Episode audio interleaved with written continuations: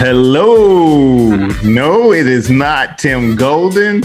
It is Jason Hall, your half of the podcast and Motown Philly. What's going on, guys? I do have my co-host here. He is Tim Golden. Tim Golden is part of the podcast. He is the Philly in our podcast, and I represent Detroit, Motown in this particular episode. This particular episode is episode number twenty-three, Tim. Can you believe that we are here? Episode twenty-three. We're here, bro. We are here. And poetically, I can't believe it. But propositionally, I have to believe it because we've been delivering content on communication, connection, and community consistently for this, our twenty-third straight week. Crazy, crazy, crazy. So, so listen, um, the roles are kind of reversed today, and I'm super uh, excited about what we have to share for many reasons. I will be interviewing Doctor Tim Golden on today, and he will be sharing with us a lot about abuse and trauma, emotional abuse and trauma. But before we get there, we would need to do some housekeeping, first of all.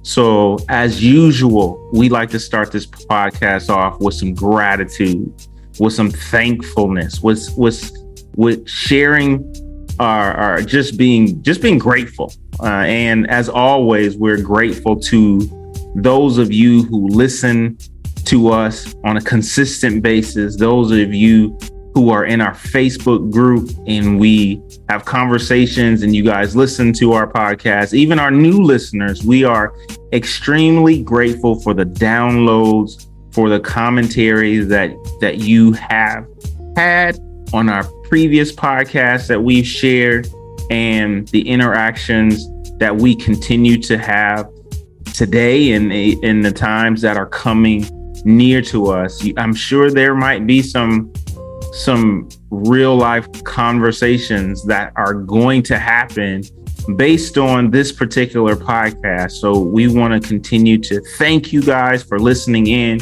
and making sure that that we are we are part of your lives, that we're part of your day, that on a weekly basis. And I'm sure Tim has some some platitudes as well.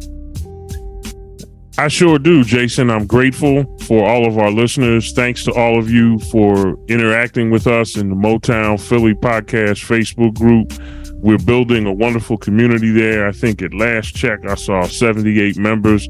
Let's see if we can't get twenty-two more. Let's get up over the century mark, get up over one hundred. We want to continue to encourage you to come into that forum and into that space and share your comments, your criticisms, share your feedback on the episodes, start conversations mm-hmm. about things related to communication, connection, community, because that's what we're about here at Motown Philly. Thanks to those of you who have dropped in articles and TED Talks. I will drop in a copy of my TED Talk, a video of my TED Talk into the group later this week.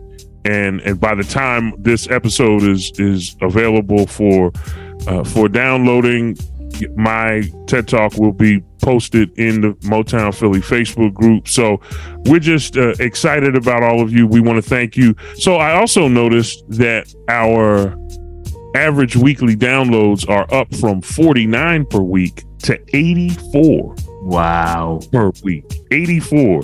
Let's see wow. if we can get that up around five hundred, because once we get it to that level, that's when advertisers start to, that's when advertisers start to notice. And Jay, if Jason, when Jason and I start reading ads on the air, you know, we're coming to a better place. We have big visions for Motown Philly, talking about podcast studios, merch, giveaways, live events, but we can't get there without you. So please keep listening, keep, keep subscribing, keep sharing, keep downloading. And we're looking forward to what Motown Philly is going to eventually become, and what we're thankful for what it already already is. So thanks to all of you so much.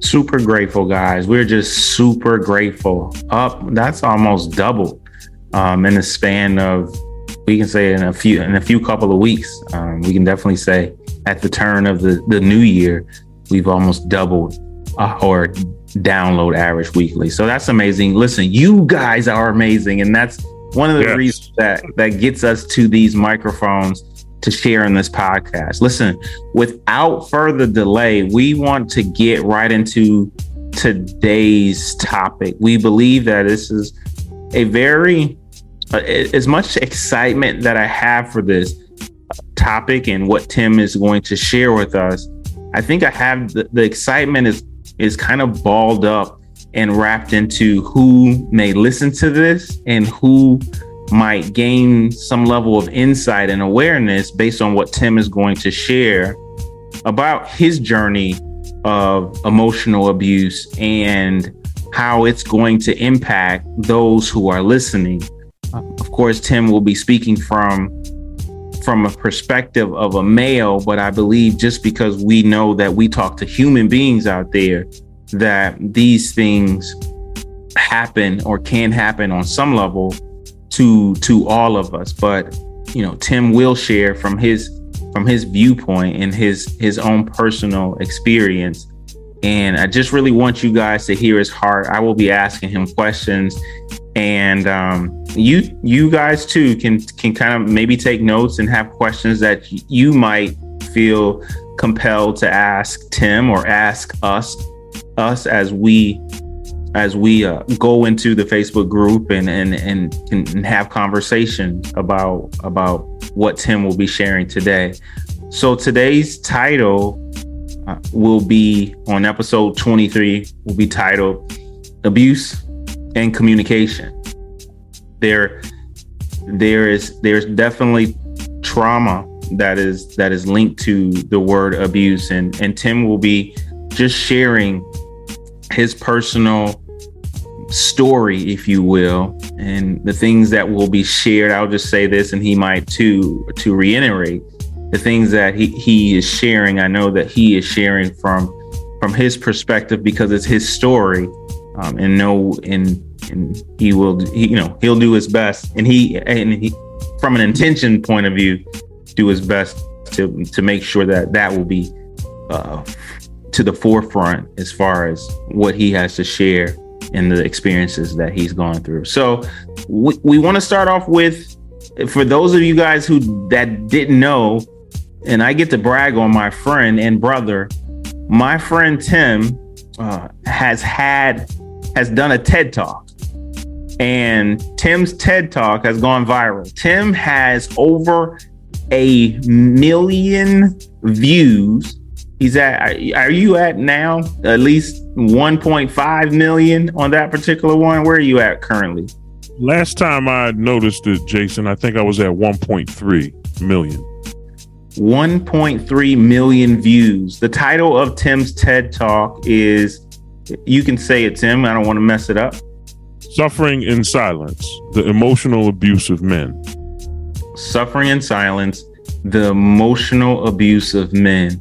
So there's some questions that that I'm going to be asking that will lead us to a certain space. And Tim will talk about the abuse that he's experienced, and we don't want to leave it there. We want to transition to a place where Tim is going to also share with us about the healing process in his journey. And I think that's just and just as important. I want you guys to always know that there's two sides of every coin, and Tim and I don't want to share what is all, in any podcast episode, what is negative.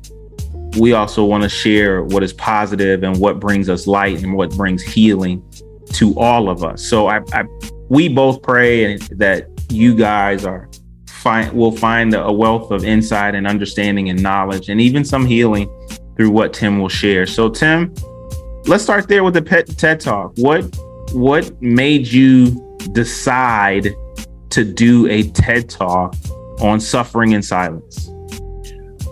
Well, it was about seven, almost seven years ago in February of two thousand sixteen.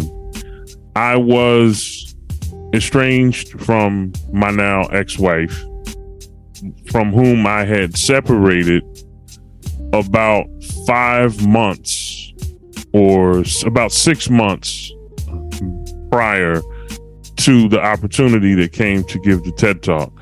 The university where I'm a professor, Walla Walla University, was having uh, tryouts or auditions for TED Talks, and I submitted a video audition with my topic in consultation with my therapist when I told her about what I was uh, proposing to do.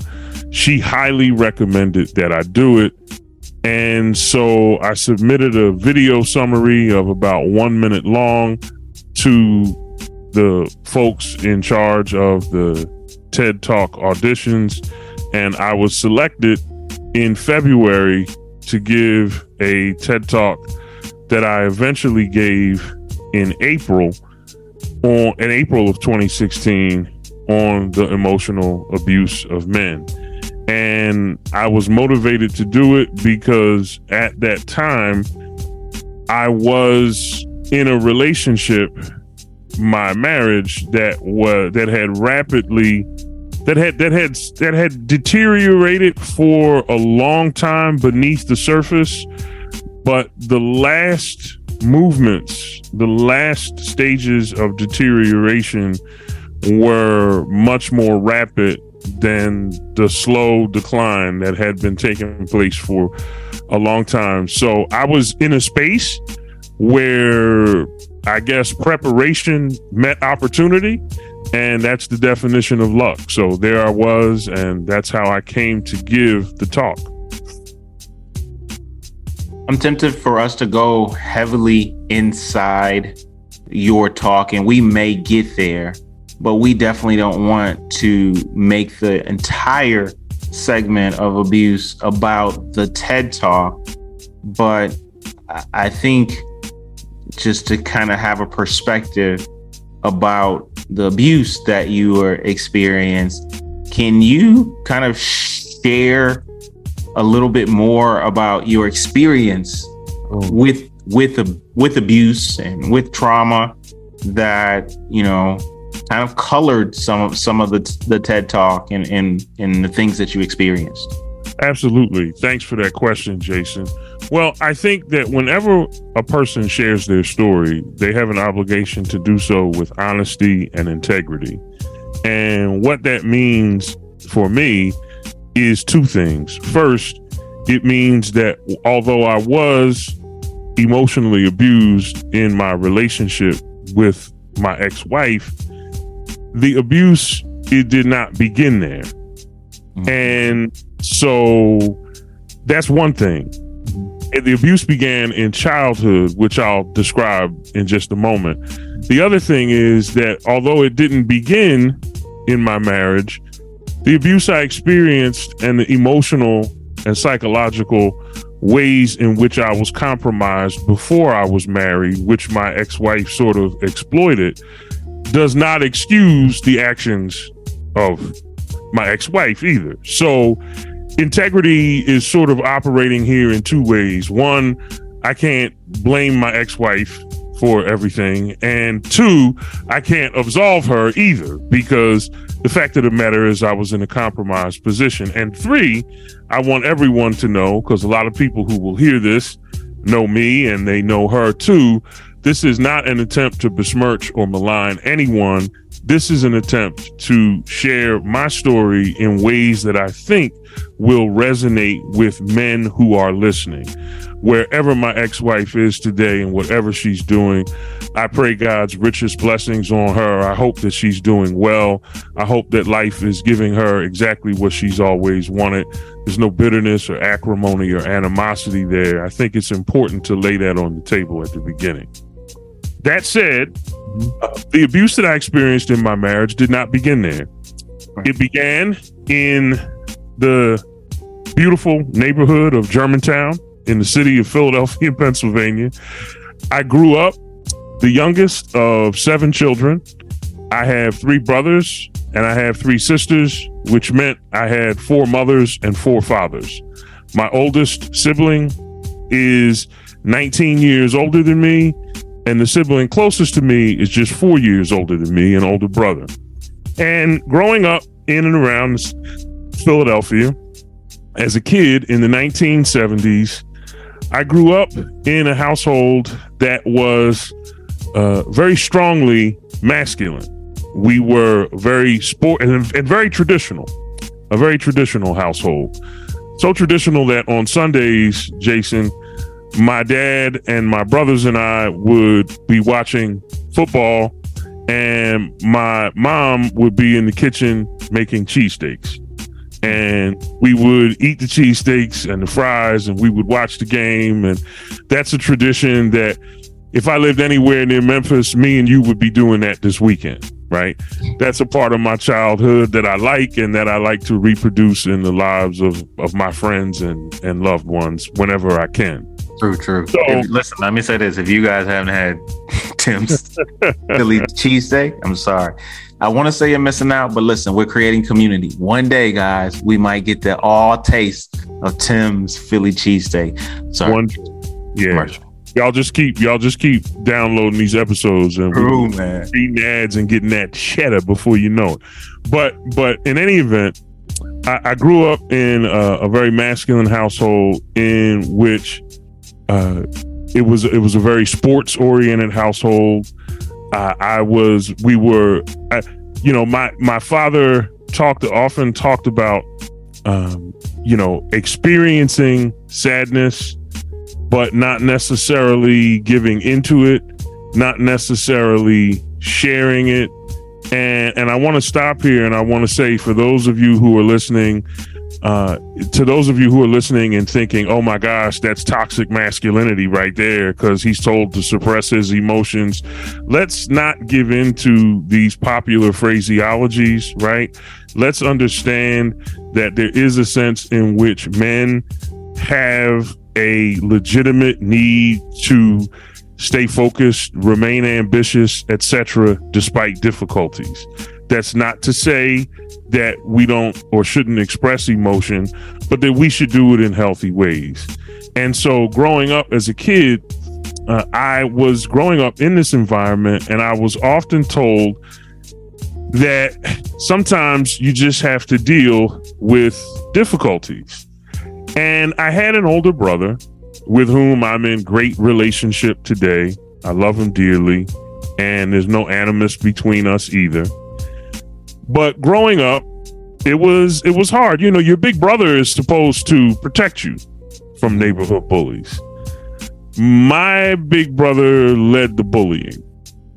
Your right. big brother is to make sure other kids don't pick on you. My big brother encouraged other kids to pick on me. And as I got older as a kid, there were two things at work. Number one, I was believing everything that my older brother would say to me. You're fat. You're stupid. You know, your older brother's supposed to teach you how to talk to girls. And when you go to your older brother and you ask him how to talk to a girl, and the response is, no girl wants you. Look at you. You're fat. You're stupid. And I began to believe everything that he said about me. Right. I believed every word of it. But the other thing that was happening was that I was beginning to like girls. Mm. And so I was beginning to like girls, but I didn't have the confidence to approach them because I kept telling myself I was fat, I was stupid. There was no way a girl would be interested in me, but I still liked girls. So in my own pubescent mind, I reconciled those two things by saying, I'll still go after girls. I'll just allow them to treat me any old kind of way because that's the only way I'm going to get one of them because I don't really have anything to offer anyway. Okay. And that was a formative experience. That was the way that I was disposed toward women in my formative years of attraction to girls. Yeah. So fast forward from age fourteen mm-hmm. to age twenty-five.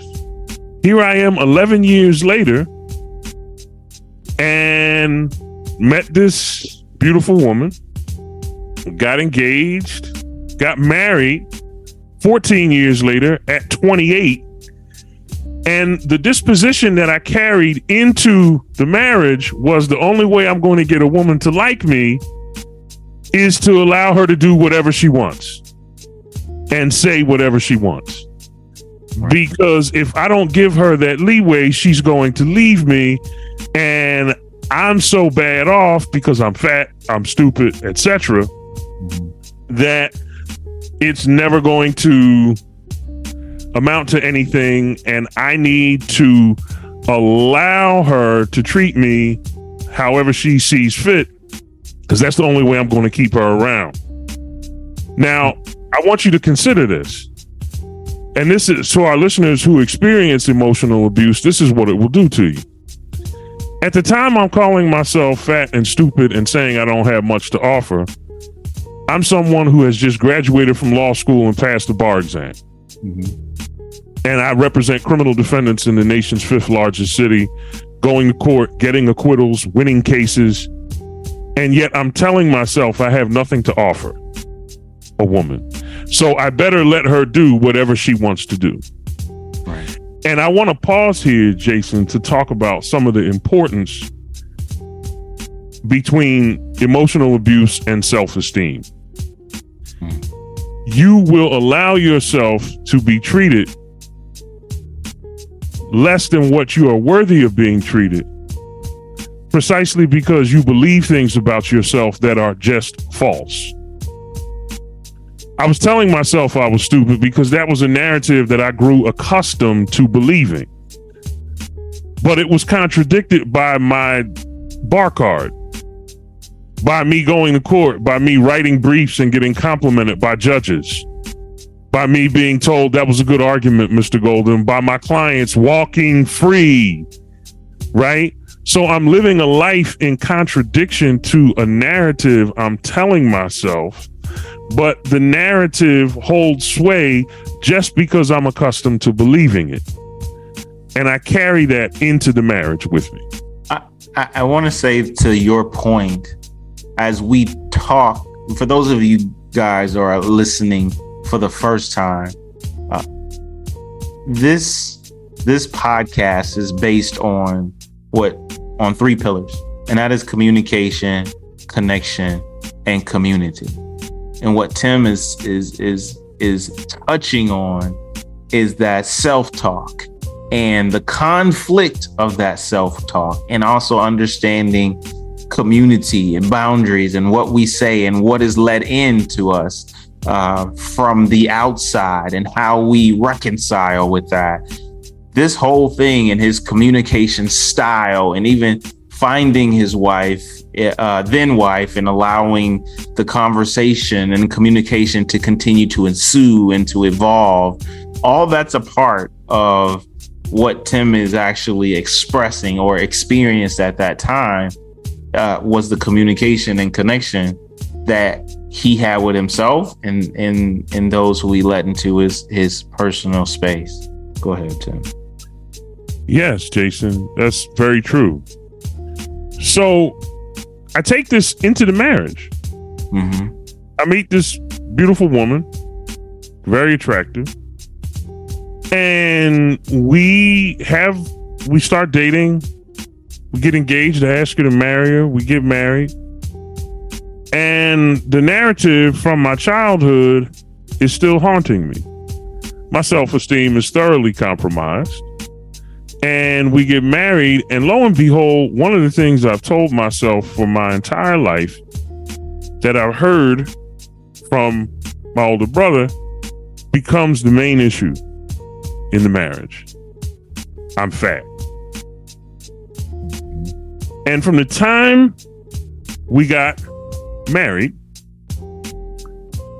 until the time from until the time we got divorced, The and really before we got married, because we were engaged for two years and married for nineteen, and so that's a total of twenty-one years. Right. And during that twenty-one year period, what ends up happening is, and this is where the TED Talk comes into play, almost every three to six months or so, it, it was it was almost it was there was a there was a frightening accuracy. There was a rhythm that made it easy for me to predict when things were going to happen. Like a cycle? A cycle. Yes. Very good. A cycle. And what would happen is the episodes of abuse would be preceded by the silent treatment. She would go real quiet. I would ask what's wrong. She would say nothing, nothing, nothing, nothing. And then eventually she would explode into uh, a rant of verbal assaults about my weight, about what I look like, about how I wasn't sexy enough for her, about how she needed a hard body in her bed. I didn't look good enough for her. And this became a regular occurrence. And the way things would work is there would be the silent treatment, there would be an explosion, there would be, uh, a, I would have a total breakdown emotionally, uh, a very traumatic breakdown. Some of these episodes of abuse were traumas that I had to deal with in therapy, which we'll talk about on the other side with healing. Right. And in the end, the marriage was punctuated by these episodes of abuse. And so the question may be raised in somebody's mind, well, my goodness, Tim, you just said you were with her for twenty-one years. Why did you stay so long? Well, first of all, I stayed long because, as I've just described, my self-esteem was already compromised. And secondly, it's important to remember that the hallmark of abusive relationships is that they are not always abusive, twenty-four hours a day, seven days a week. What is so intoxicating and what problematizes abusive relationships so much is that although there is a regular rhythm of abuse, the moments in between of bliss, of happiness, of good experiences, of perceived intimacy and closeness are enough to counterbalance the episodes of abuse so that the abused person is made to believe that things are not as bad as they seem. All right. So it's important to keep that in mind. Right? This isn't somebody who's in my face every day, day in, day out, telling me how unattractive I am. This is something that happens with an intensity. It waxes and it wanes. Mm-hmm. And it waxes and it wanes. And when it waxes, it's intense and it hurts and I feel bad. And there are apologies. And there is forgiveness. And then you add the apology and the forgiveness to the waning, in which we would go out with friends, we would do things, we would go away for long weekends, we would we would do what married couples do. We would make love, we would laugh, we would talk, we would joke, and everything seemed to be just fine. And so for anyone who out there who's listening, who's thinking, well, why did you stay so long? That's one of the reasons why. And that's what makes an abusive relationship so bad. Because if somebody's in your face every day telling you how unattractive you are and you're married to that person and you have to sleep next to that person in bed, chances are the marriage isn't going to last that long. But if you need, if if the person who is abusive sort of needs you around, right, then you're going to have the episodes, but those episodes are going to be glossed over with maybe months and months and months and months of everything being okay. And you feel like it's all right. And then bang, it happens again. And I mean, so that that was the rhythm. That was the rhythm of the relationship. Yeah, go ahead, Jason. Let me ask this question with that being said.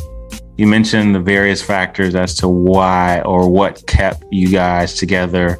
The intensities varied. There were different levels. Cycles weren't consistent. There was apology. There was love. There was laughter. It was lovemaking. Um, There was sharing um, space with each other, being content about where you guys were outside those moments of intense um, abuse for you, emotional abuse.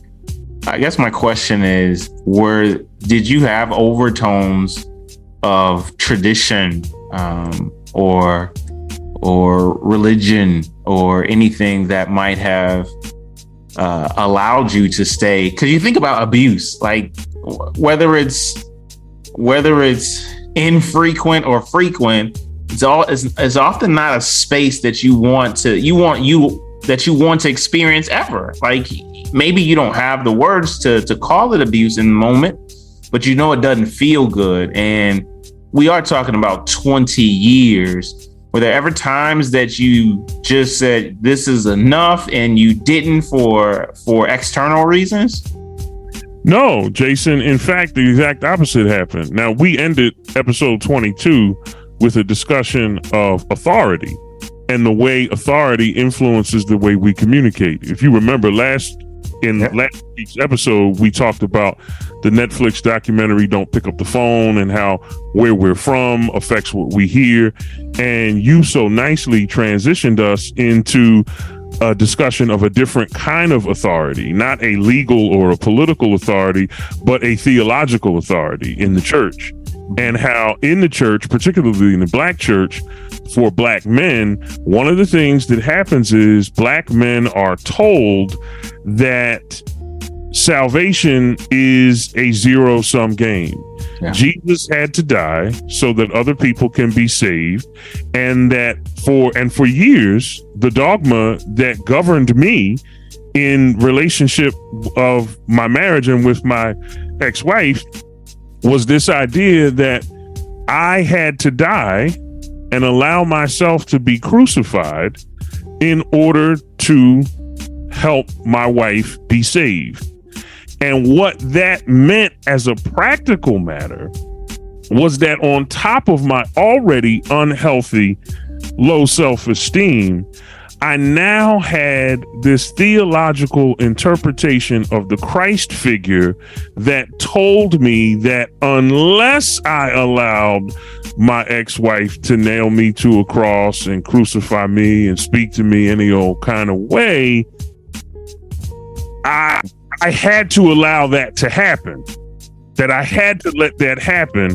And so in a sense, just like the people in the documentary Don't Pick Up the Phone bought in uncritically to this caller, right, I bought into the call of a toxic th- of a theology with a toxic understanding of the marriage doctrine that led me to the point of interpreting Jesus in a way that told me the only way for me to be a Christ-like husband was to allow my wife to do whatever she wanted, and I had to just take it on the chin. That's another reason why I stayed so long. The theological influence was overwhelming. Yeah. When you say another reason, uh, I guess from what I'm hearing you, especially with that last statement, the theological implications were overwhelming. My question, my follow-up question to that is, so what was the tipping point? Like, when did you, when did you hold space with yourself and your the reality of your situation and the perceived overtones of expectation?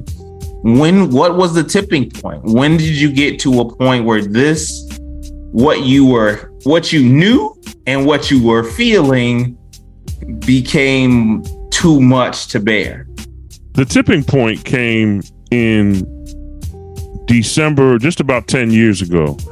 In December of two thousand twelve, my ex-wife, in another rather explosive, abusive episode, uh, actually a series of episodes that followed in rapid succession.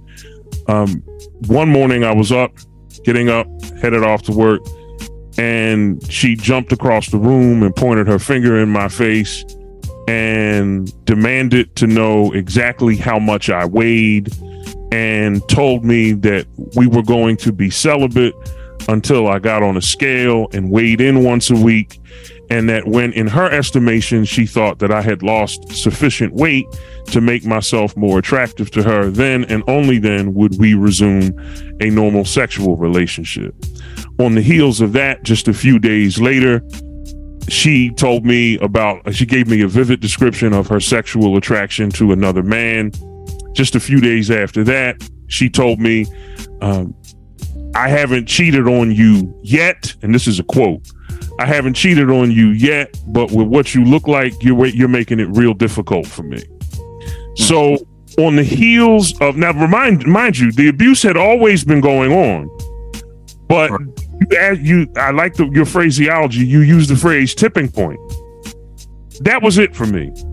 Right. I didn't have a name to give to what I was experiencing, but I knew at that point, at the end of two thousand twelve, the beginning of two thousand thirteen, a full three years before, three plus three and a half years before the divorce, I was the marriage ended for me in at that time. Wow. At the end of twenty twelve, the beginning of twenty thirteen, the marriage was over. Wow. You and I have talked about me. For, the marriage was over for emotionally for me. And what ended up happening is, if you fast forward to twenty fifteen and twenty sixteen, to the the months leading up to the divorce, I had reached a point where I was trying to get my ex-wife to see that she was hurting me. Right. And that if you if you don't stop hurting me, I can't stay married to you anymore. And we have to have a conversation about a way forward. Well, that was a conversation that she never wanted to have. When I would share how I was feeling with her, when I would be open and intimate and vulnerable with her, that vulnerability was met with icy cold silence. And let that be a lesson to people who are listening, Jason, right. Because you and I always talk about intimacy. We talk about intimacy. We talk about intimacy and communication. Right. And if your openness and your vulnerability with someone is ignored or is met with a cold indifference, that's a sign that that relationship might be coming to an end. And so, but if you if you go back, so that was a fast forward. If you go back to twenty thirteen, you and I have talked a lot about uh, maybe from time to time, not be not a lot, but about my my interests in theater and as an actor. Theater became my mistress. Hmm. Theater became when when my when when I when my marriage had reached that tipping point. Theater became my mistress. Acting became a place and a space where I could be, where I could be accepted, where I could build my confidence, where I could explore another side of myself, where I could become something better than how I was feeling. And so that's how that's how things sort of evolved. As as I said, by the time we got to twenty sixteen, the last conversation I had with my ex-wife, I remember I, I told her that I was struggling and that, you know, she had been abusive. And she said, quote, "You're making a big deal out of nothing." This is coming from a woman who knew that I was in twenty thirteen near the brink of suicide. Right. And I was near the brink of suicide. Why? Because I had thought that I was a bad Christian for feeling badly about my spouse and the way I was being treated. And that because I was, not only was I a bad Christian because of that, but I, I was a bad Christian because I couldn't get divorced, because that would create such a stigma and alienate me from my church. Mm-hmm. An entity in which I had radically and quite badly and woefully over invested over the years. Right? What a statement. I, I badly, woefully over invested my identity, myself, estranged myself from my own family because I was trying to be a good Adventist, and I I didn't, you know, want to do things on on Saturday with my family. And there were just a, there were, when I look back, there were so many missed opportunities for fellowship with my siblings who love me, who accept me, who care about me as I am.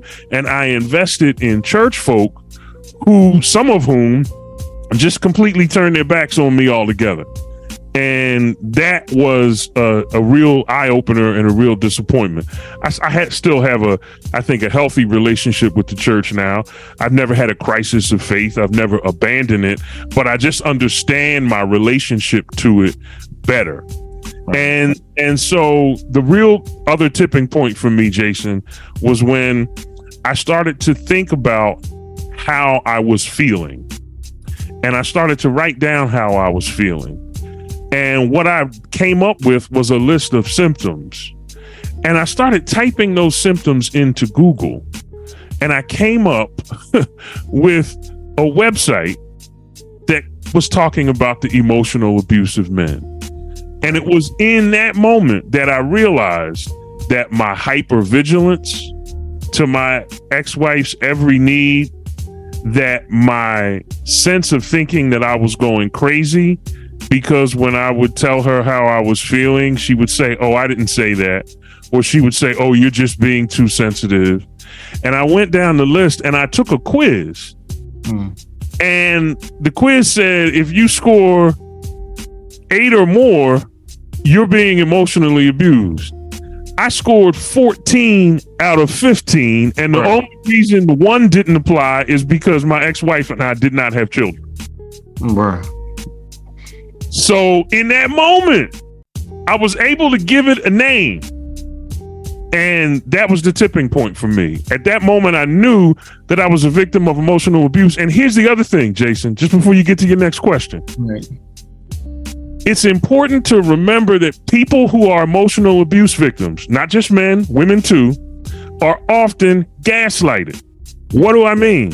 What I mean is that someone who is abusive will often present two very different portraits of themselves.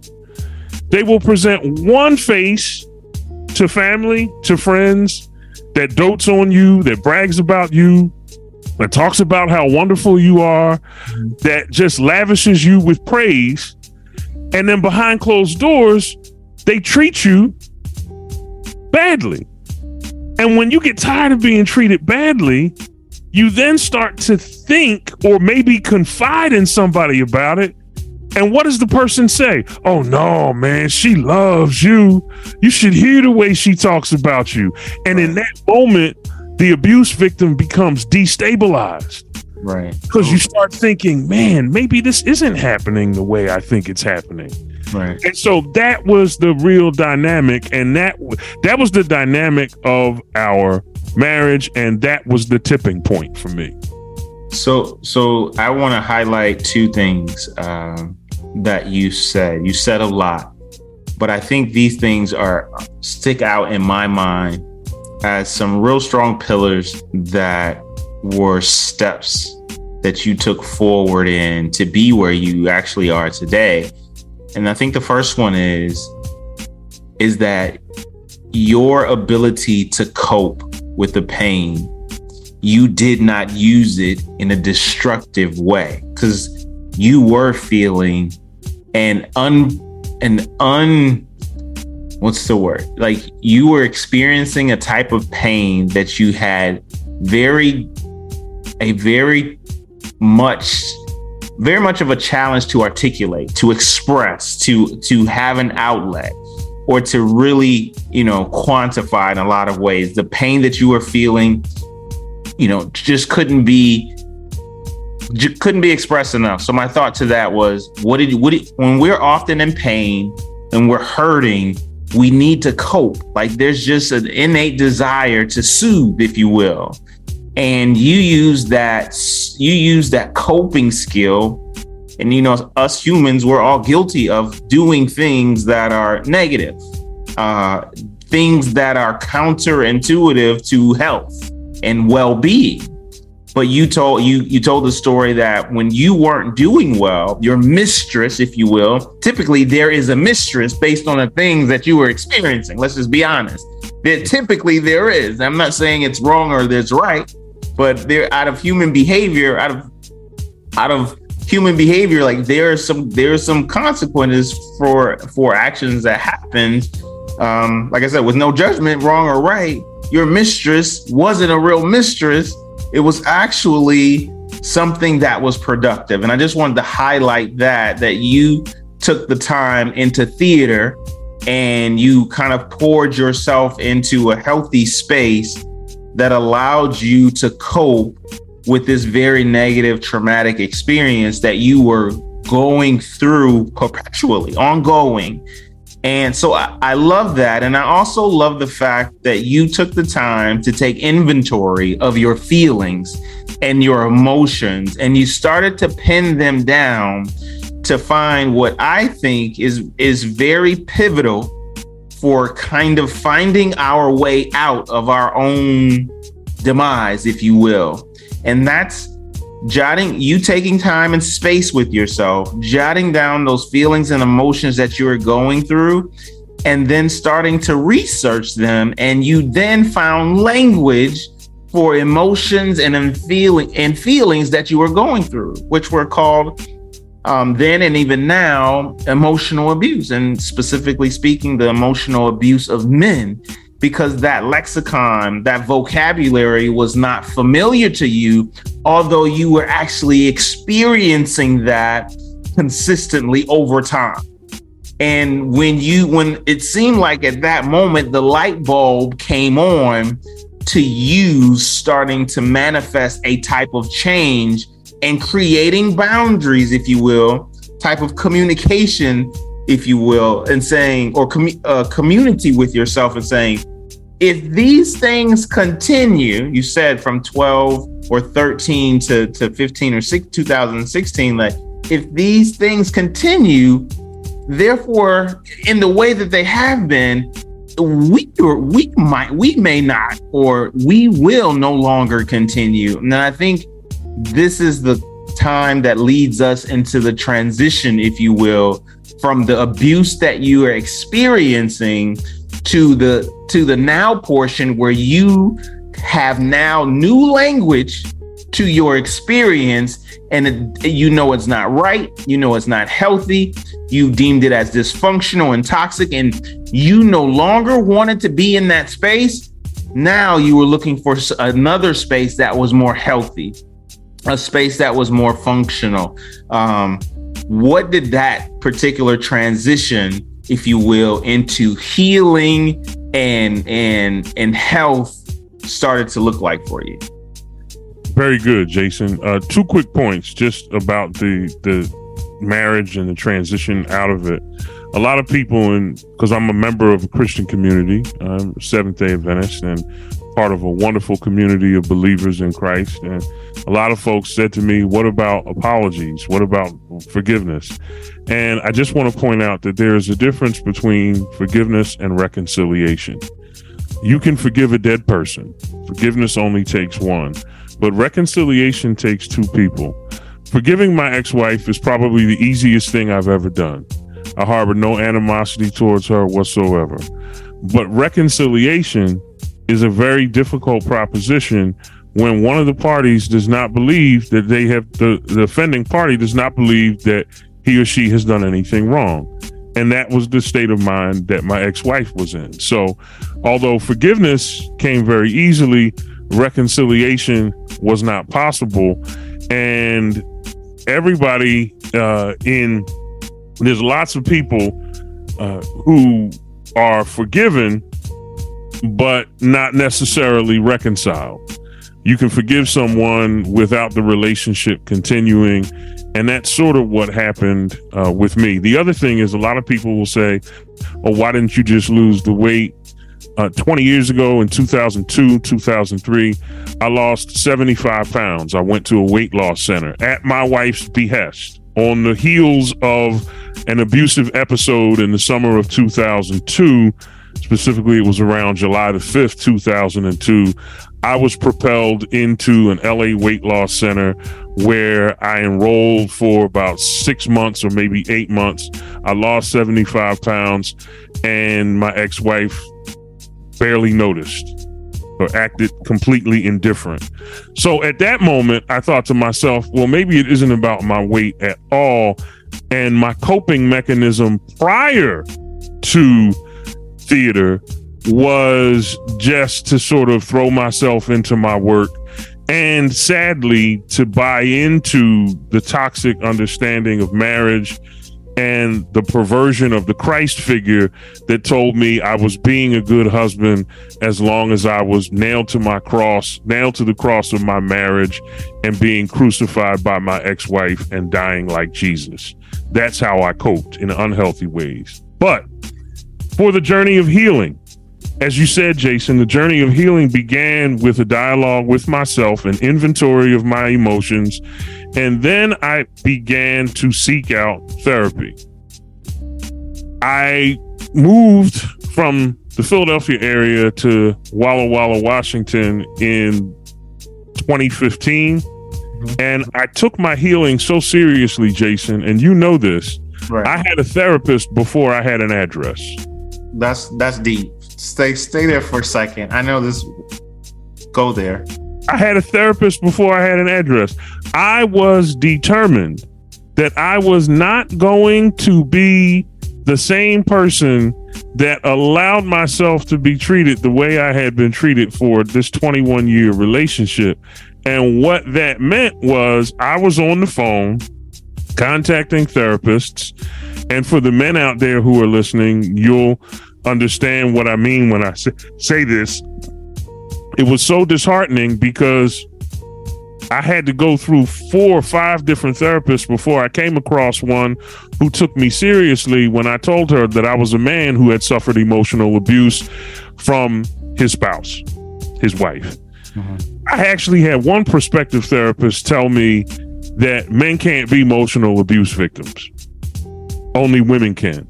Wow. This is the kind of bias that exists in the therapeutic community. So if you're a man who is listening to this and you happen to be in an emotionally abusive situation, you have to be very careful and make sure you secure a therapist who is not going to tell you how toxic you are and how wrong you are and how you should go back to your spouse. And, and listen, just because a therapist is Christian does not necessarily mean they are a good therapist. Say that again. I'm sorry. Say that again.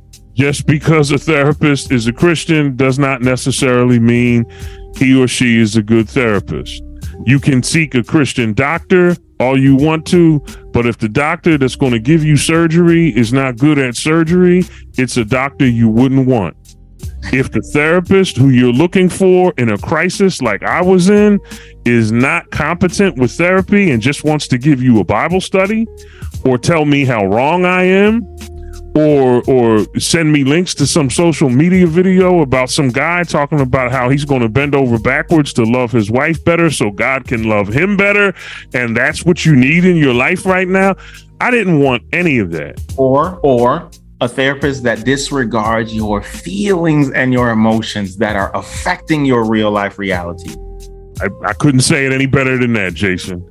And so that's where I was. And fortunately, I finally came across one. So if you're a man out there who's listening to this, don't stop. Ask your prospective therapist the right questions. Make sure they understand what it means to be an abuse victim. And for me, it was especially challenging being a male abuse victim in the Christian community, because let's just be honest, Jason, the Christian community that that I'm in has not done a good job at recognizing the emotional abuse of women. Start there. like, Let's, I mean, we could start there. We could start with the fact that religious institutions are notoriously incompetent at giving proper resources to women who have been in abusive relationships, physically abusive, sexually abusive, emotionally abusive, psychologically abusive, financially abusive, spiritually abusive, mm. right? Mm. And for me, toward the end of the marriage, the emotional abuse was compounded by a spiritual abuse based on this false understanding of marriage that tells me if I'm going to be a good man and a good husband, I got to be like Jesus and die to save my wife. That is nonsense. So if you tell me your therapist, you go to your therapist because your therapist is a Christian, I might not be too enthusiastic about that. Just be careful and make sure you get somebody who knows what they're doing. Fortunately, I did. Right. Uh, and my therapist has done an extraordinary job with me. And here's the deep part, Jason. When I first started therapy, I was going twice a week, and it was so bad. My therapist explained to me, she said, Tim, you have a lot going on. She said, you have two problems. You have low self-esteem and you have post-traumatic stress disorder. You have post-traumatic stress disorder from your marriage and you have bad low self-esteem. Jason, for the first eighteen months of my therapy, I was doing self-esteem work. Hmm. I would literally go to therapy and my therapist would ask me to tell her all the good things about myself. You're saying before you even can start working on the P T S D, she needed to work on your ability to see yourself as the human you are so that you can then start working on the trauma that you experienced. Exactly. And my self-esteem had been so eviscerated from a troubled childhood and a troubled marriage that she told me, and these are her words, she said, Tim, you cannot handle the trauma work now. Your psyche is too fragile for the trauma work. Let's just take this one step at a time. After a year and a half, we started doing trauma work. And Jason, the amazing thing about trauma work is that, and this is the way my therapist explained it to me, when we experience trauma, we are cut in two.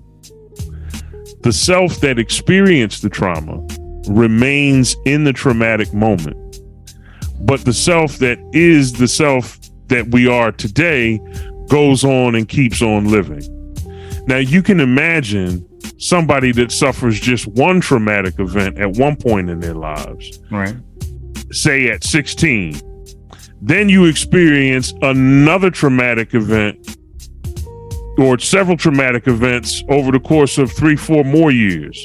Now you literally have pieces of yourself behind you that you have yet to go back and reclaim and reintegrate to who you are. So, so many people who have untreated trauma are literally walking around fractured uh, pieces. into In, in pieces. They're broken in pieces. Multiple pieces of themselves that are that are at the traumatic events that cause them pain, and they have just gone on, and they've gone on in some cases to do great things, et cetera. But their brokenness ultimately prevents them from being who they are. And so the trauma work involved me going all the way back to instances in my childhood growing up in Philadelphia where I had to confront a scared little boy the age of nine, ten, eleven, being teased, being berated, running home, staying away from friends, withdrawing. I had to go back, and part of the therapy of my traumatic, uh, my therapy that dealt with my trauma was to go back, find that eleven-year-old self and bring him with me through every aspect of my life since then. Wow. And bring him to where I live today and show him what I've become and let him know that it was okay and ask him, is there anything you want to say to your older brother? Is there anything you want to say to your wife? Mm. What do you want to, what does that, what does that thirty-two-year-old self want to say in the moment? And how can you say that and then bring that person on and bring that person to your house and show that person what you've accomplished? Now, I want you to sit in your in your safe space in your house now. I want you to reach over and I want you to stand up and I want you to hug that five-year-old self. I want you to hug that eight-year-old self. I want you to hug that forty-two-year-old self. And I want you to let that person know it's going to be all right. I have done that. I did. I have done that trauma work on my childhood and my marriage for the past six or s- for the past six years. Right. The results have been remarkable. For the first time, I'm walking around in my life whole. I have literally gone back and picked up the pieces. That's that's, first of all, um, commendable beyond a shadow of a doubt, like respect, uh, admiration.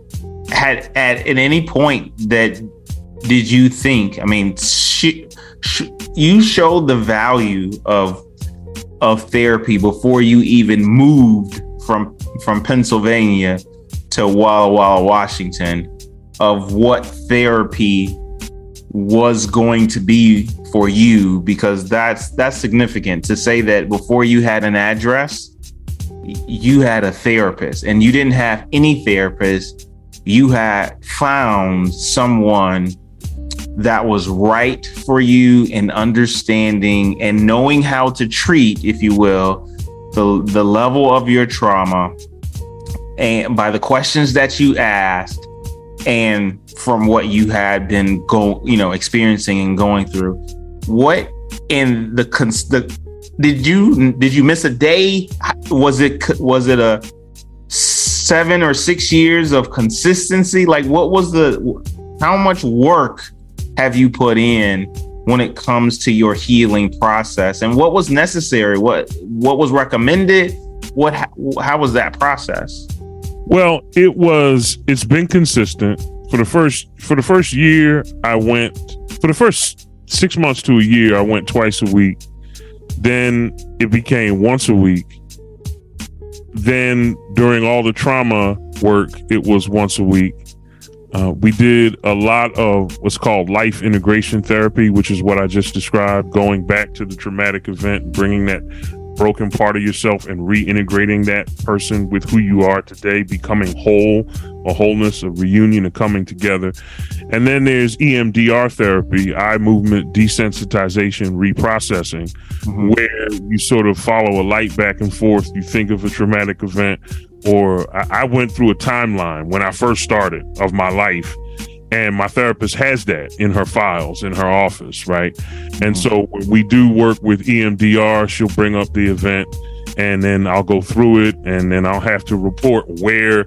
There's a wonderful book called The Body Keeps Score, right? And you have to describe where you're feeling it, and then you follow the light. And so all of that kind of stuff has been happening. It's tapered off now to the point where I go once a month.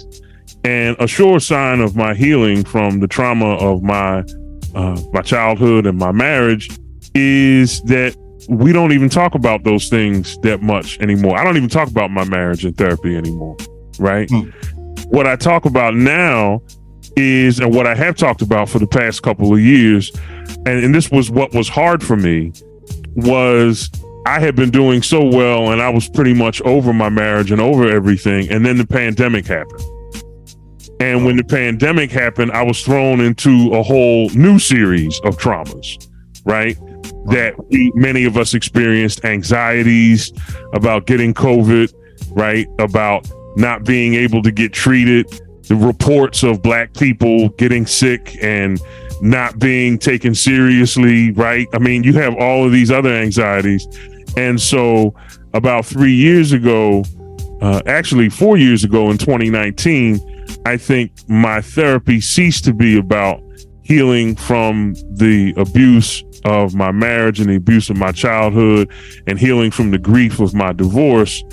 And it shifted in twenty twenty quite radically to my therapist asking me, how are you holding up during the pandemic, Tim? And that has been the conversation that we're doing. And what's beautiful, Jason, is that the more you work on yourself, the more you realize that you don't know about yourself. I have experienced, and you know, as you and I have talked personally, I have experienced therapy sessions that have given me insight into who I am as recently as just, you know, a month ago or two months ago. So it's a great thing, man. The journey has been a journey of healing. And for anyone out there, I want you to know that on the other side of your pain, the birds sing, the sun shines, the earth still turns, and you will be well if you commit to being well and you commit to the not only your therapist, but to the community of your friends and your family who love you. It's been a great journey, Jason, and I have to say, I could not have done this without you. Hey, man. Hey, hey, hey, hey, hey. Uh, listen, man, us going through uh, some some really similar times of, you know, separation and divorce, leaning on each other was was quite um, when you think about the support that we gave each other, w- was quite profound when it came to making sure that we were both okay, that we were keeping sanity, that we were checking in on each other. I, I, with that being said, I appreciate you as well for being there for me. I do have some other questions, though. I don't want to get off this subject of, of healing and, and, and how this might relate to some other, other people who are listening. I'm sure what you're saying is resonating with many, as did your TED Talks already resonate with so many uh, other people. The thought or the question that I had was, Um, do you believe everyone has some level of abuse and trauma that needs some type of professional attention? And and why do you feel that way, if if so? Well, uh, I'll answer with the second question. I think if you're a human being, you're going to experience trauma. You're going to experience traumatic events. It's just life. Life happens. You're going to experience disappointments. And not just disappointments like, you know, you burn the eggs for breakfast, right, that you wanted to eat, but disappointments that can be significant, relational disappointments. Mm-hmm. Uh, th- change. We talked a few weeks ago about change and communication, right? And the fact of the matter is the changes of life sometimes bring trauma upon us, depending on how those changes happen. So, with that in mind, yes, I think everyone at some point has suffered from some trauma that would be best addressed by paying attention to it rather than allowing yourself to walk around in pieces. Let me follow up with that. Do you feel that that paying attention, I would imagine you're talking about the ability to go back to that space in that area to t- to to to appropriately look at what happened and to process it in a healthy way.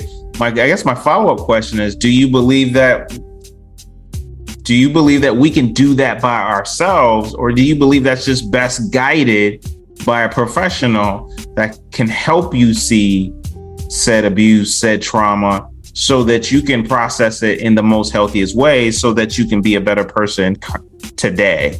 Like, how do you see that? Like, can people go through life without therapy and and have these traumas and abuse? You, you, you I mean, yes, you can. But my question is, if that's what you decide to do, what is the real quality of that life? If life can be better, why not make it better? And it it isn't just your therapist, right? Yeah. So the answer to your question is, yes, I think it's best guided by a professional. But I also think that we have a role to play in it. Jason, my friendships and my life is an embarrassment of riches. When I look back, when I look at my life and I think of the people who are close to me, and I think of people like you, right? I think of my friend Keith. I'm going to mention names here. I'm going to get myself in trouble. I think of my oh, friend. Keep going. I think of my friend Adia, my friend Tamika, right? I got a whole host of friends. My friend Donnie, right? And my friend Dwayne, Dwayne Wire. I think of him. I think of I think of my other good friends, uh, Marissa and her husband Dwayne Leslie. Man, when I, Aaron and Nikki Scott. When I look, let me tell you something, man. When I look at my life, yeah, I could get through life with just my friends, but if I can get professional help to address the problems that I have and make it through those problems with not instead of engaging with my friends, but in addition to engaging with my friends, man, that is that is life at its best. Mm-hmm. Mm-hmm. So, yeah, could you go through life without ever getting professional help? Sure, I'm sure many people have done that and are doing that. But my question is, why would you want to do that when you could go through life with all that love from all your friends and all your family. By the way, I didn't even mention my brothers and sisters, right? The wonderful relationships that I have with all my siblings. And yes, even the one who was not the best big brother in the world growing up. Mm-hmm. I, I love him dearly, and we have a wonderful relationship today. Right. The beautiful, not, not by osmosis, but because of work, right? Work. Yeah, because of work. That's exactly right. So, I mean, I could have gone through life without the therapy, but if I had done that, my relationship with my older brother would not be as rich as it is today. Right. The therapy directed you back to, to conversations that needed to happen.